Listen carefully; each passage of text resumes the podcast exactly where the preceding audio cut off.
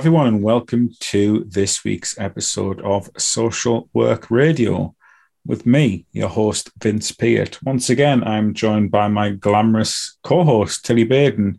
Tilly, my friend, how the devil are you? How have things been since you were last aboard the good ship SWR?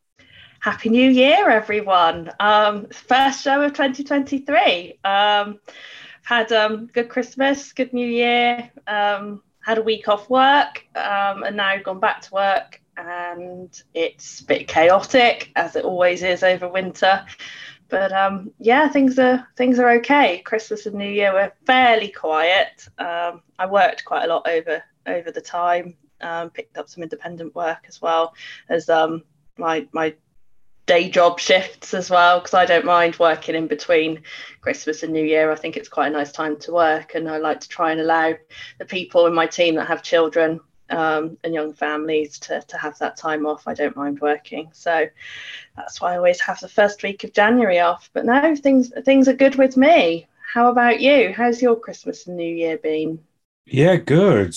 Quiet is how I would describe it. I think it's I've I've got two young children. So I'm exactly the kind of person who you were just talking about there that you're allowed to have time off. So my, my pattern has always been I mean, I, I even try to do this before I had kids, really. For as long as I've been a social worker the past 10 years, I've always tried to work up until the last day before Christmas. Even if that's Christmas Eve, I've worked a lot of Christmas Eve and I don't mind it. It's all right. It's okay. Um, the, the the vibe is usually, as you say, quite decent that time of year, and there's never any meetings or anything taxing, and you, you're kind of just dealing to you're dealing with emergency calls and responding to duty calls, and you know you need it. Then it's nice to be you know that friendly face and voice on the phone to help people at such a difficult time. I returned Tuesday last week. Last week, I, I, I don't know about you, Tilly, when you have a bit of time off, but you know I'd had sort of 10, 11 days off, and I always find the first week back you're on a bit of a go slow.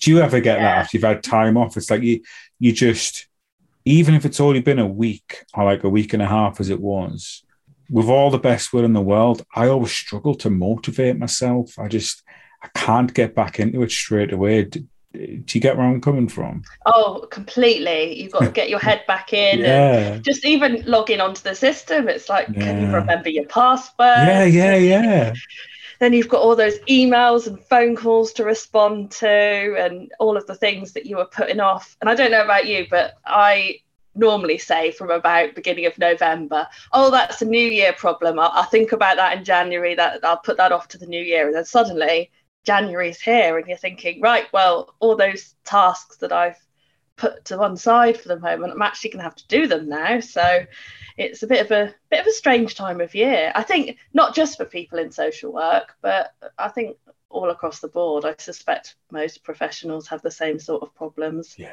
The the biggest issue I find is when you've got things that are on a deadline, court time scales.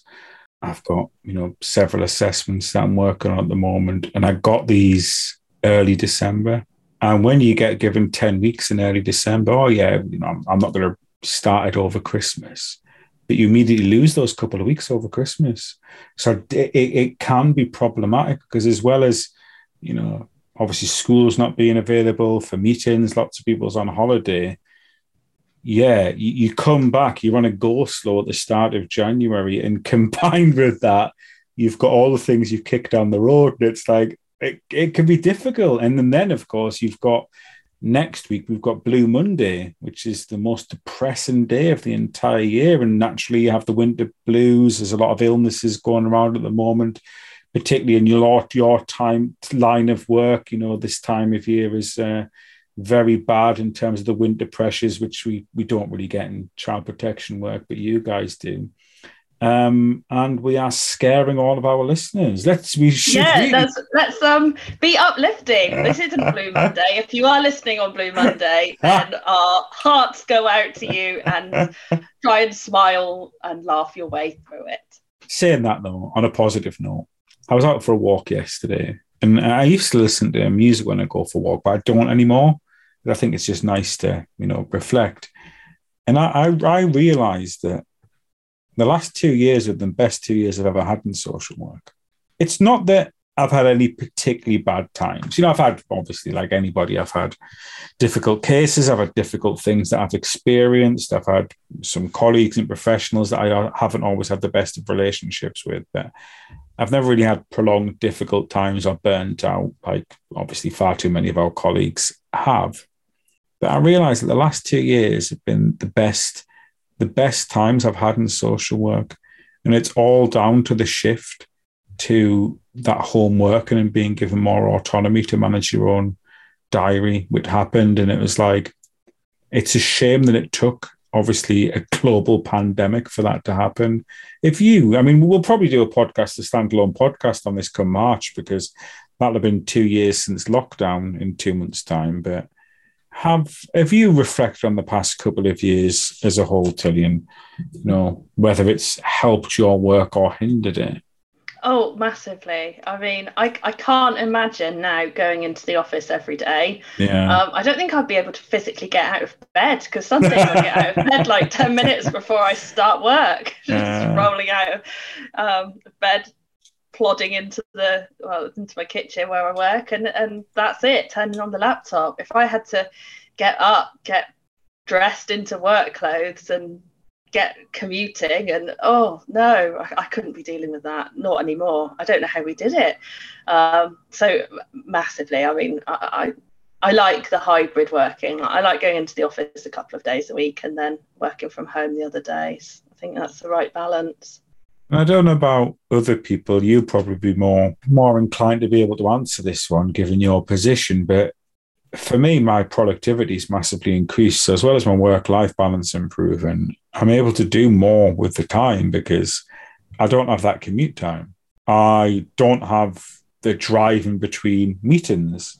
I can sit in a core group or care team, do it remotely, and then immediately type my minutes up. Well, I can actually sit and type it up as I go along a lot of the time. My minutes, you know, if I go back to five, six years ago, I was sometimes, and sorry for being a bad example, listeners, but I've got to be honest. I'd sometimes be writing last month's core group and care team minutes the day before the next one was coming up. So people would have gone almost a month not having the minutes. Whereas now I'm typing them up as I go along. Obviously, I'm listening to people because I'm sat at home on my desk, not you know writing them on paper.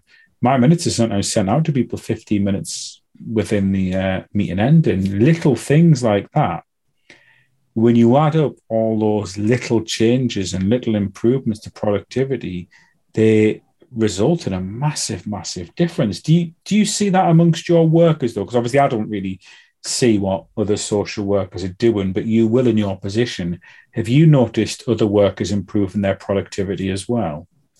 Yeah, definitely. I mean, I'm a massive talker in the office. I'm a nightmare for distracting other people. So I, I mean, I get so much more done when I'm at home. And I think you get that focus time as well, where you haven't got any of those external distractions. Um, I, I, mean, I suppose it depends on your home situation, but but I know for me, if, if I've got something like I don't know, some training to write, for example, and I've got to collate my thoughts into a PowerPoint and, and get prepared for something, then I'm so much better at doing that at home than I would be in the office. That it would take me three or four times as long because um, I just would like to talk to people. I think social workers do generally. We, we yeah. we're supposed to be social people and stick a bunch of us in a room together and we're chatterboxes. Yeah, it's it, it's certainly. So I just had that thought, you know. I just had the thought that you know how how good the last two years have been. It's telling that I haven't once thought about leaving my current position with any sort of earnest. I know that sounds really bad, doesn't it? But I think hopefully, if people were being honest, I'm sure we all occasionally entertain ideas of leaving and going somewhere else. And look, there's been some offers I've kind of been tempted, but the only reason I've been tempted is because places have offered me promotions and places have offered me significant wage rises. But I haven't left because I've been so comfortable and content. And I wonder, and again, you might see this actually, Tilly. I wonder if more people have been like that, more people are, are inclined to stay where they are because of the change. Or on the flip side, there is an argument that I've seen, particularly in children's services, that people are flitting around a bit more because they are no longer as constrained by location because some local authorities might say, well, you only need to be in the office two days a week and potentially they could even travel to the other side of the country, go up early one morning, stay over one night and come back late the other night. How has it impacted on stability from what you can see in your service?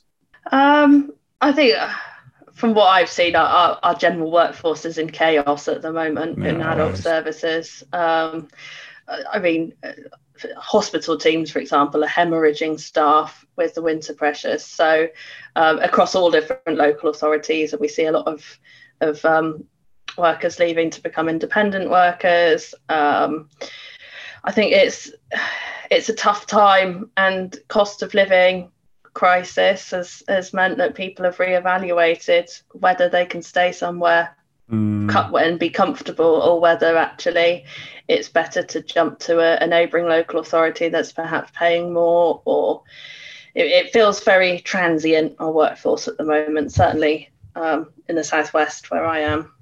Yeah, maybe I live in a bit of a more of a bubble now, I suppose, because my my current team is uh, is is quite settled, where I'm a deputy manager, and things are things are stable, um, and long may it last, because that stability it means it, it means a lot to people. It does make a massive difference. So there's some positivity that you and I, and maybe many of our listeners, can reflect that for all the ills of obviously the last two years, and you know I've lost people close to me due to COVID. Um, it has made a difference in in some ways, and it's just it's such a shame that it obviously took it took something like that for our uh, employers and our leaders and our managers to realize ah we can make this change. But credit to everybody for accepting it because there could have easily been a push and said right let's get you all back in the office. But thankfully everybody's seen that it benefits them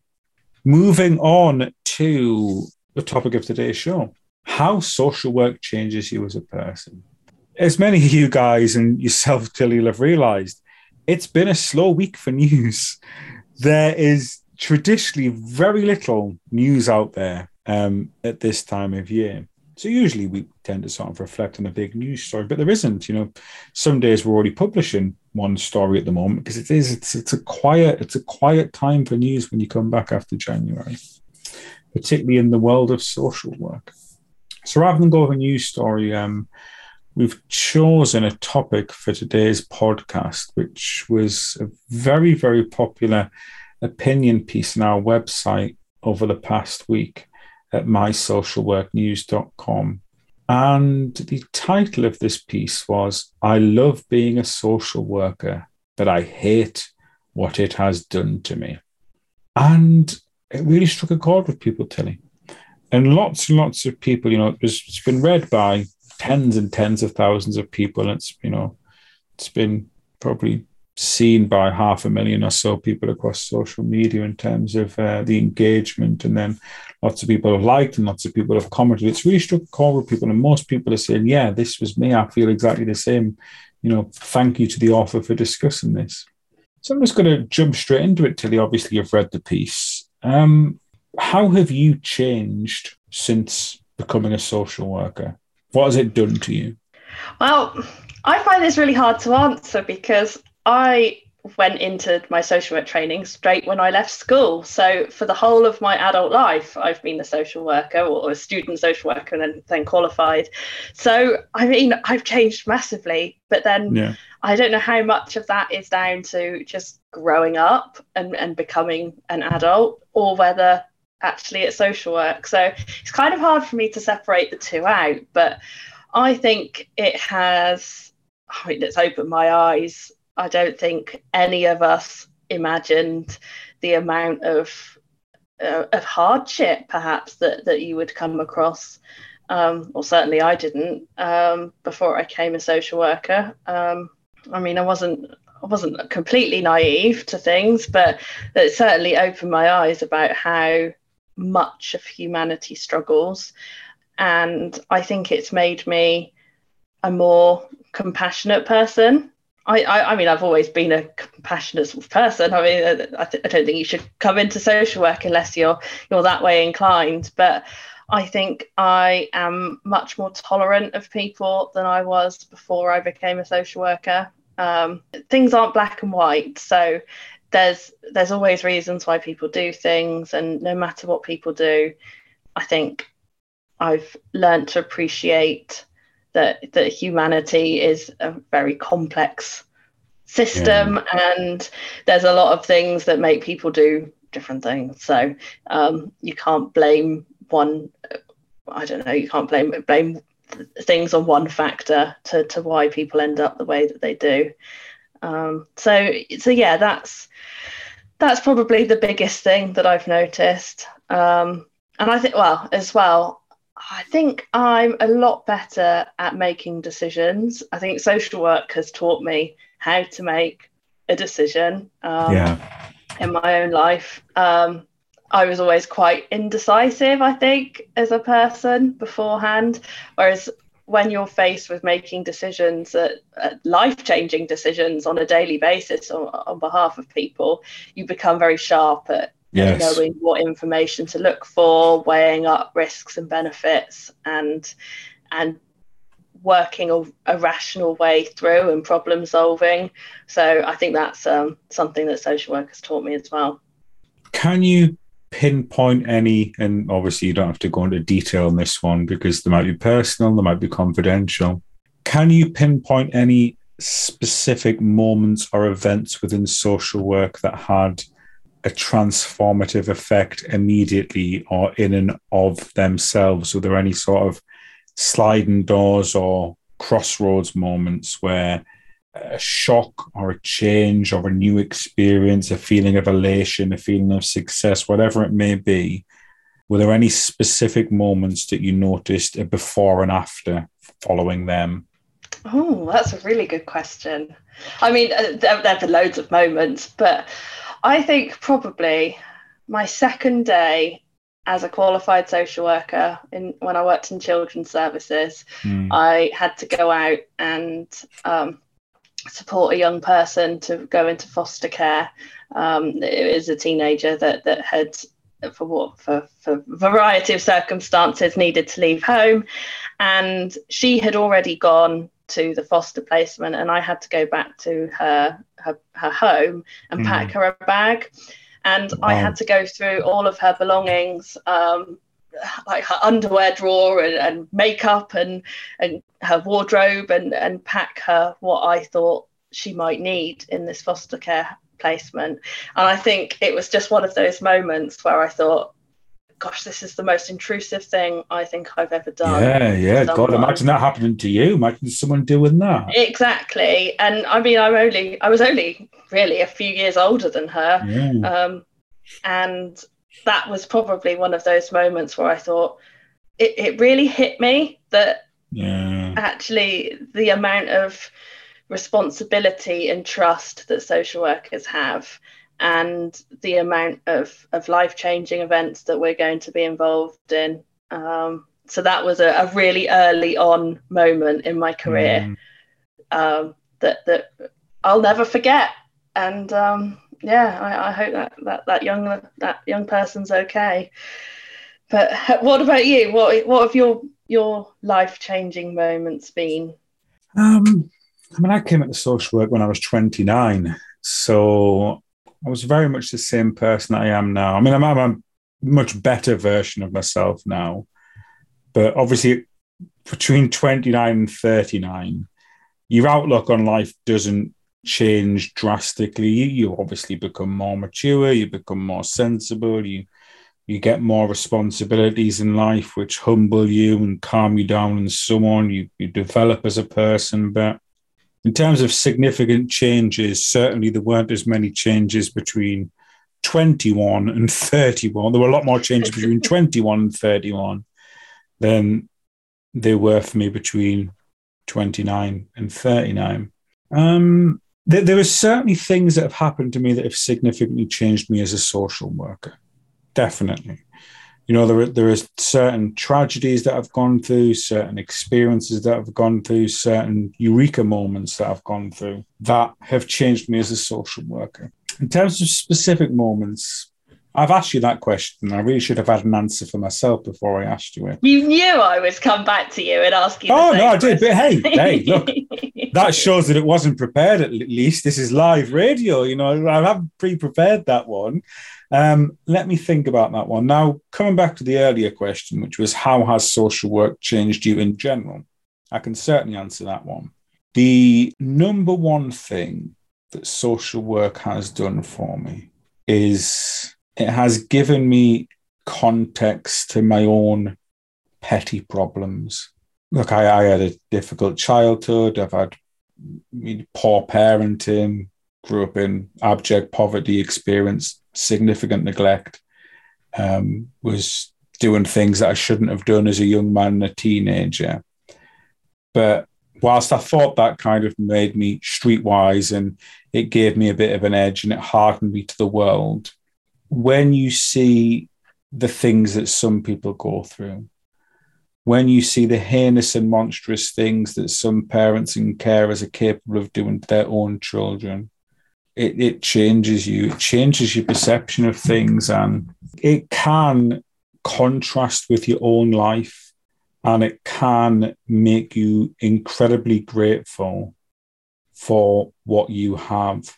And I say that selfishly because it, it maybe it shouldn't, but it does feel a little bit selfish that you see things that shine your own life into context. Now, I don't use it in a selfish way. I don't think, oh, I'm better than these people, or thank God I'm not like them. I use it in a positive way that when I have a minor mishap in my own life, which perhaps before I was a social worker would have seemed like a massive drama, it puts it into context. Uh, and I think you need that in life. I think if, if, if your life has only ever been lived in a comfort zone and things have never really been that bad, when you have a trifling experience, a difficult experience, because you've never experienced true hardship, that's the only frame of reference you've got. So I'm not blaming people for generating massive problems and massive grievances over petty slights and indifferences and arguments with people and minor fallings out and so on.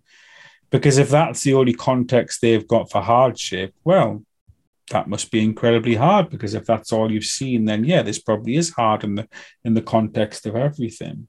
But when you see, you know, w- when you see, you know, behind the curtain of how life is for many, many people out there and the hardships many, many people face, it can certainly make an ordinary life uh, seem very, very comfortable in contrast. Do you find that that's affected your your friendships or your relationships with people that aren't in social work? Because I know that for me, I've ended up ending friendships with people because they just had so much petty drama in their life. And I just thought, come on, this isn't, I've just been dealing with, I don't know, a, a yeah. horrendous day at work. And yeah. I, have just dealt with someone that's been horrendously sexually abused or something. Yeah. And then you're moaning that your boyfriend hasn't texted you back or, or something. And it, it can be something that's meaningful for them, but perhaps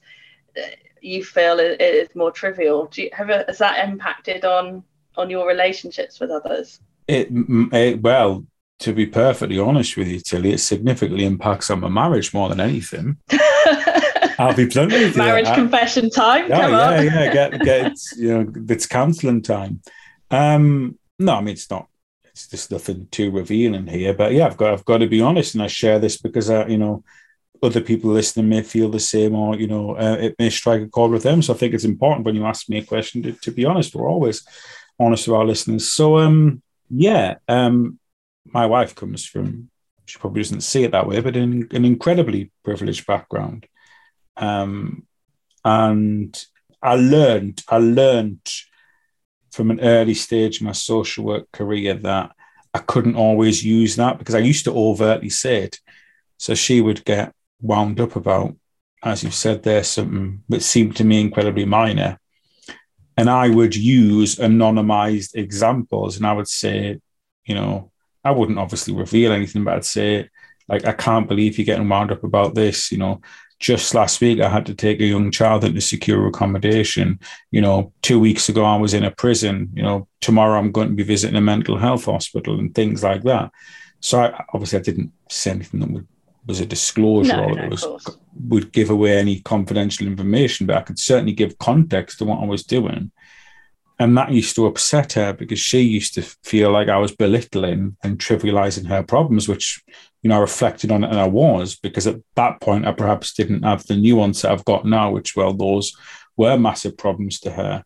But it, yeah, to this day, it, it remains an issue because I I can't get depressed and get down and get upset about minor problems that go wrong because I've seen what real hardship is. I see what real hardship is on a daily basis.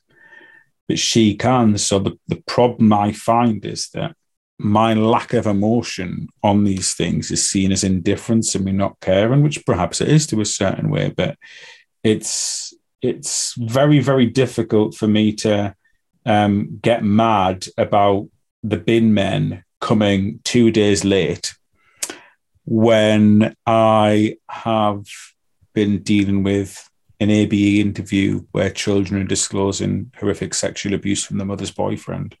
Now, that works for me. I do believe it's made me a lot more content, a lot more relaxed, a lot more stoic in my approach to life, and, and a lot happier.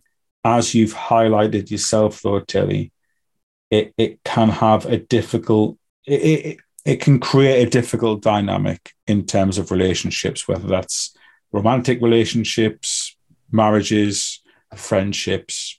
And yeah, I, I I've experienced that and I continue to live with that on a daily basis. It is a difficult thing to manage.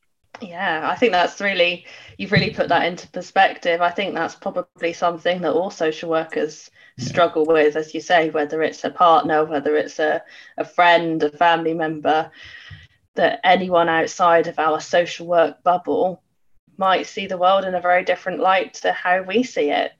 Um, and and on the kind of a, a parallel to that, um, I find it really frustrating when you're having perhaps in a social context a, a debate with someone around things like benefits or um, poverty or Yeah. education or health systems or something and you come across someone that's incredibly narrow-minded and sees the world in a, a black and white way that people are the makers of their own fate and and if they work hard they will overcome anything yeah. and then we see the other side of that that that they would never perhaps have ever come across. And, and we have all those contextual layers to our understanding of the world.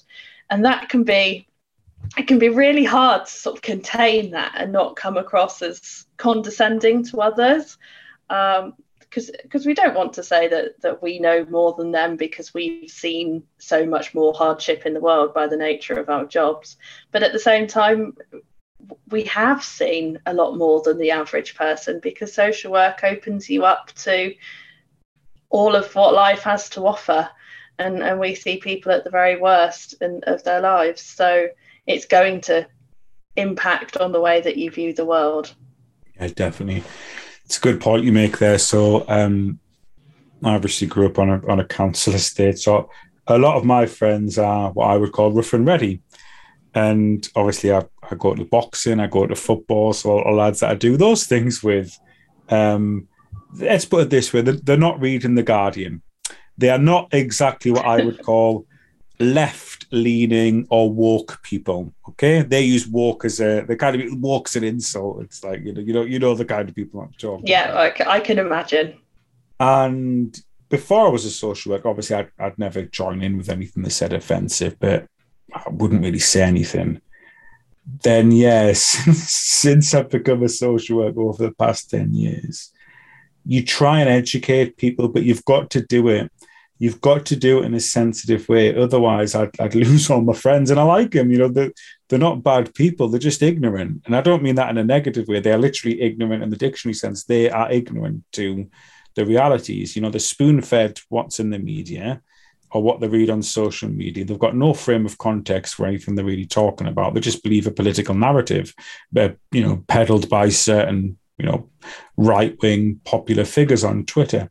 And yeah, it, it it it can it can be difficult. On the flip side, um, they do all come to me as soon as they've got any problems with divorces, any problems with child access issues, if they need a letter written to the council. So yeah, um, I'm the man to go to. The amount the amount of times I've had a friend or a friend of a friend come and see me and want me to fill in a C100 form to try and get their access to children sorted. I've acted as a McKenzie friend for people that I know as well. So, yeah, a lot of my friends might say Vince has changed. He's not as fun as he once was, but these same people, the straight, the straight to my door when you know their ex-partners are being difficult with the kids because they write on me for wanting to write a letter or go to court with them, save them a hundred pound an hour on solicitors' fees. Yeah, I completely get that. I mean, I, I have people that come to me for advice around their, their parents or, or grandparents' care, or if they've got a health problem, or passport signing as well. Um, yes, can you sign yes, your passport photos? Yes, can you sign your yes. driving license or, or whatever? Um, yeah, there's many benefits to being a social worker, and and countersigning important documents is one of them. Yeah, yeah.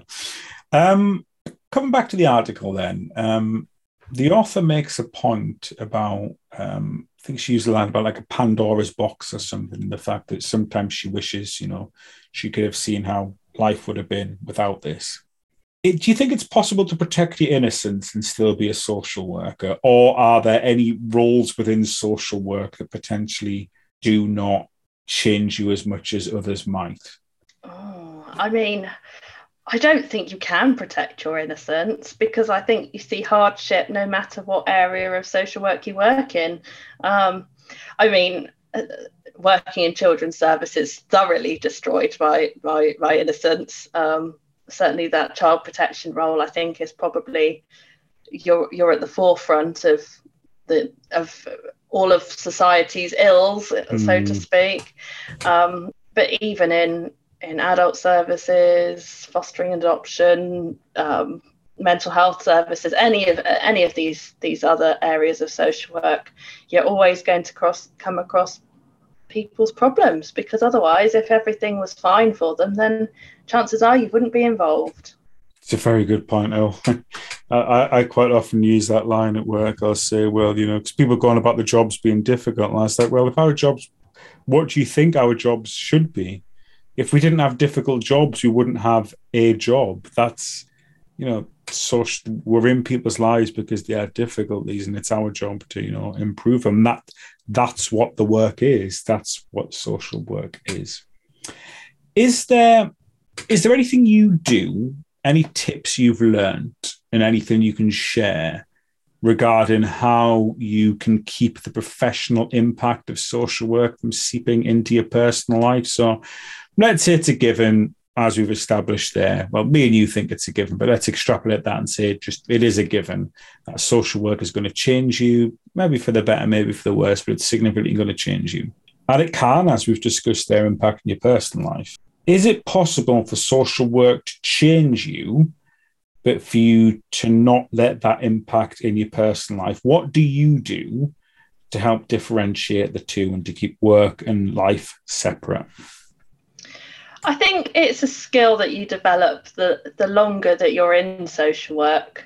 Um, I think I, I became very righteous when I initially qualified as a social worker, and I think it's taken me a longer time to realise that actually just because other people don't see the hardships that others see doesn't mean that their opinions are any less valid or important.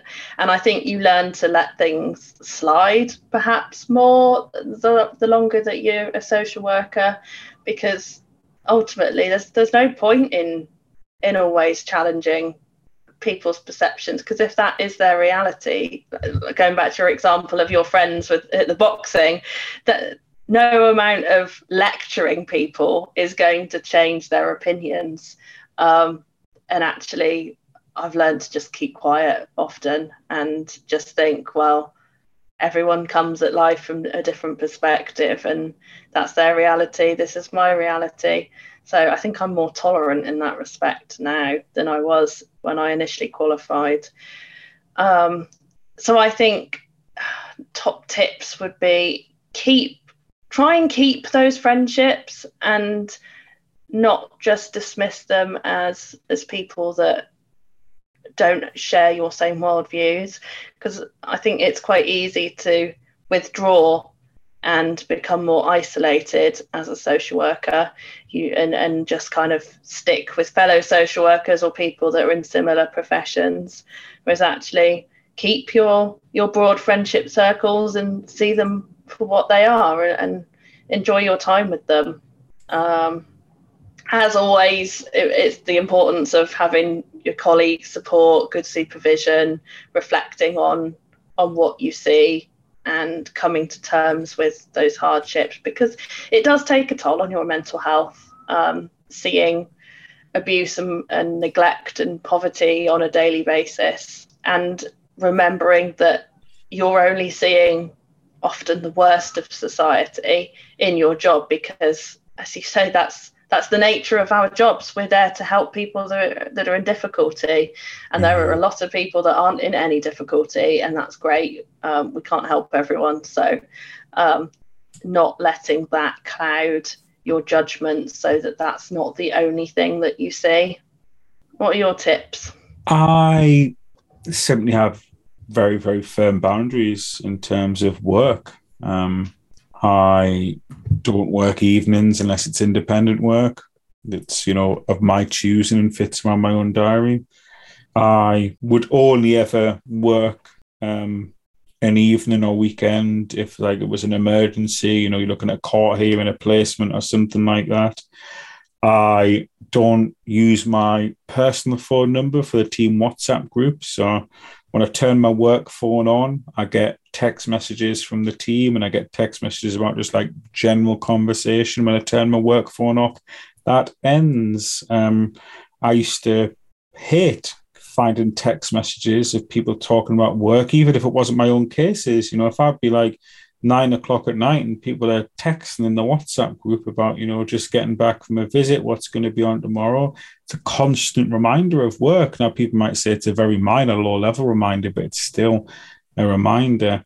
Um, so I'm just very, very firm. And I, um, a time box, my diary is uh, incredibly rigid. You know, I, I know when I'm going to be writing my minutes, when I'm going to be doing my visits six months in advance.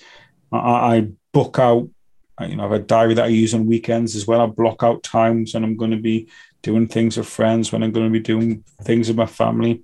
And I am very, very rigid. Now, the flip side to this is when I'm at work, I work, Tilly. You know, in those hours, you know, my allotted hours, and I work exactly the hours that I'm paid for. I never do under. Sometimes occasionally go over, but I always try and work the exact hours. I do work no distractions, nothing else. I'm not taking personal calls. I'm not doing anything personal. I'm not chatting with people. I'm working. Now, as I've discussed with you before, sometimes that can come across as me being a bit antisocial. And I get that. I don't really see people out of the office. I don't socialize with people out of the office, but that that is a price that I'm more than willing to pay for preserving my own self care because I've learned that if you don't have those firm boundaries, if you do allow work to keep seeping into your personal life, that is a road to ruin. So that's how I do it. Work is work is put in a very rigid box. Kind of ironic given that I'm sat here with you now talking about work, but it's different. You know, this is, this is a chat for the podcast. Um, and and that that's the way that I do it. And that's the way I keep on top of things and, and I'm able to balance things because I have I run to a very a very finite routine. And of course, the fact that you know I eat well, I sleep well, I meditate. You know, I don't drink, I don't eat any junk food, I don't eat sugar, all the boring stuff that I keep boring everybody else with. Yeah. So. Uh, uh just to reassure our listeners, unless you're Saint Vince, uh, Saint Vince, I'm not. Well, wish maybe these days. Um, yeah, you don't have to live like that, listeners. No, um, no I mean, yeah, that's that's a very a very skilled way at managing things. I'm much more chaotic with how I. I I'm not sure skilled. If you if you asked my colleagues, I'm pretty sure they would say that I was obtuse, aloof, antisocial. just just three terms they might throw at you because I am. I just, you know, uh, my manager loves me at least because I go to work and I work. She gives you something she knows it's going to get done, and that's that's just what I've learned over time. To you, like as you've said there, look again. I'll put that disclaimer on too. I'm not saying this will work for everybody, but it it has certainly massively worked for me. And again, that's another reason why the past couple of years in social work has been some of the best I've ever had. Yeah. So in contrast, I don't work like that at all. that, that, that, thought of time boxing, I think I, that would drive me to boredom. I, I'd be so I couldn't stick to it. I'm too um, chaotic in the way I work. I don't really know what I'm doing for most days today. Um, I just make it up as I go along. And I, mean, I, am more boundaried with my time than I was, especially, well, probably going back about a year um, when I was working 50, 60 hours a week, getting paid for 37 hours. But I don't do that so much anymore. Um, But actually, I, I, I will often not take a lunch break or work late or start late sometimes. Um, and be a bit more flexible with my approach. I, I, I have a to do list, but it's kind of uh, in different places and much more chaotic. But that's how I've learned that, that that's how I enjoy my job. I like to to be like that. That's how I, I prefer to work, and I do get things done, and I do make sure that I'm not missing deadlines and things. But um, yeah, it's much less rigid. And I think that's the key, isn't it? It's it's working out what suits you and what suits your character and skills because I've worked out that that works for me. That that suits me, and I can thrive in my career and personal life because of that. Equally, your situation has been a little bit different. One last question before we finish off. Looking back on how social work has changed you and what it's done to you, would you still have made the same decision all those years ago? 100% yes. If you'd have asked me that maybe five years ago, I would have been on the cusp of leaving social work. But I've come out the other side. And I think normally between sort of I think midway through your first year as a social worker and probably around about year four or five, I think there's a lot of social workers out there that will go through a massive roller coaster where one minute they're enjoying their job and the next they're, they're thinking that they need to go and do something else.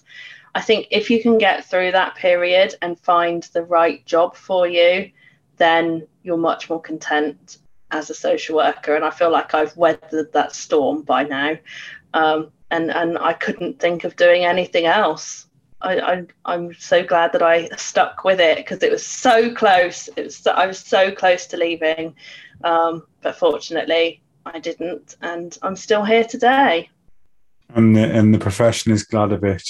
Um, I wouldn't have done anything different. I'm I'm I'm always I always look back and think I, I am incredibly grateful that I chose to be a social worker and I honestly, I, I just couldn't imagine myself doing anything different. Don't get me wrong, I occasionally have daydreams where I think I'd like to be a plumber. Like I see my friend Andy, he's a plumber, or my friend Jason, he's a gardener. And I like the idea of having a trade. You know, I grew up in a in a land where everybody had a trade. You were something, but you were something manual. Uh, so I like that I'm something because I'm a social worker. When people say, What are you? I, I, I, find great pride in saying, I'm a social worker. You've got something, haven't you? That's what you are. And, and that's the first thing people always ask, you know, what's your name? What do you do for a living? And it's nice to be able to say, I am this. I am this. But yeah, the, the occasional daydreams where I think, I'd have liked to have been a plumber or a joiner, something like that. But those are those are fleeting moments. Those aren't serious thoughts. They're just little daydreams. But no, I, I, I, I wouldn't change it for anything. And as I've said, even though social work has changed me, it has changed me certainly for the better. Yeah, yeah. I think it's it's one of those jobs, isn't it, that it it completely changes your life. It becomes who you are and part of you. And whilst you should have your boundaries in place so that it doesn't negatively impact, it also it brings a lot of positives with it. But not boundaries that are extreme as mine. No, no. Listeners, you do not have to be like Vince. You don't have to cut out all sugar and fat and salt from your diets and sleep well and time box your diaries. It's I okay to go and I did treat myself over Christmas. I did treat myself at Christmas. I had a flute of Bucks Fizz and quarter of a glass of Prosecco with my Christmas dinner.